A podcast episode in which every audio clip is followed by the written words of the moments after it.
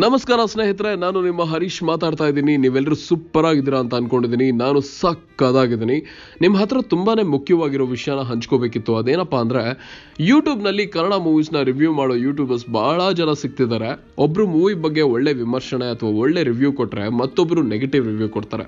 ನಾನೇನಕ್ಕೆ ಇಷ್ಟೆಲ್ಲ ಹೇಳ್ತಿದ್ದೀನಿ ಅಂದ್ರೆ, ಇತ್ತೀಚೆಗಷ್ಟೇ ರಿಷಬ್ ಶೆಟ್ಟಿ ಅವರು ಅಭಿನಯಿಸಿರುವ ಹೀರೋ ಸಿನಿಮಾದ ರಿವ್ಯೂಸ್ನ ನೋಡಿದೆ, ಅದರಲ್ಲಿ ಪಾಸಿಟಿವ್ಗಿಂತ ಜಾಸ್ತಿ ನೆಗೆಟಿವ್ ರಿವ್ಯೂಸ್ ಇತ್ತು ಯೂಟ್ಯೂಬ್ನಲ್ಲಿ ನಾನು ಆಯ್ತು ಸರಿ ಅಂತ ಇವತ್ತು ಹೀರೋ ಸಿನಿಮಾಗೆ ಹೋಗಿದ್ದೆ.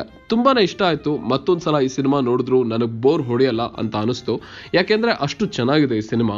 ಈ ಸಿನಿಮಾದಲ್ಲಿ ಬ್ಯಾಕ್ ಗ್ರೌಂಡ್ ಮ್ಯೂಸಿಕ್ ಆಗಿರ್ಬೋದು, ಸಿನಿಮಾಟೋಗ್ರಫಿ ಆಗಿರ್ಬೋದು, ಆಕ್ಟಿಂಗ್ ಆಗಿರ್ಬೋದು, ವಿಜುವಲ್ಸ್ ಆಗಿರ್ಬೋದು, ಶೂಟಿಂಗ್ ಲೊಕೇಶನ್ ಮಾತ್ರ ಇನ್ನೂ ಸಕ್ಕತ್ತಾಗಿದೆ ಈ ವಿಡಿಯೋದಲ್ಲಿ ನಾನು ನಿಮಗೆ ಏನು ಹೇಳಕ್ ಬಯಸ್ತಿದ್ದೀನಿ ಅಂದರೆ ನನ್ನ ರಿವ್ಯೂನ ಅಥವಾ ಬೇರೆ ಯಾರ್ದೋ ರಿವ್ಯೂನ ಕೇಳಿ ಮೂವಿ ಬಗ್ಗೆ ಜಡ್ಜ್ ಮಾಡೋಕ್ಕೆ ಹೋಗಬೇಡಿ.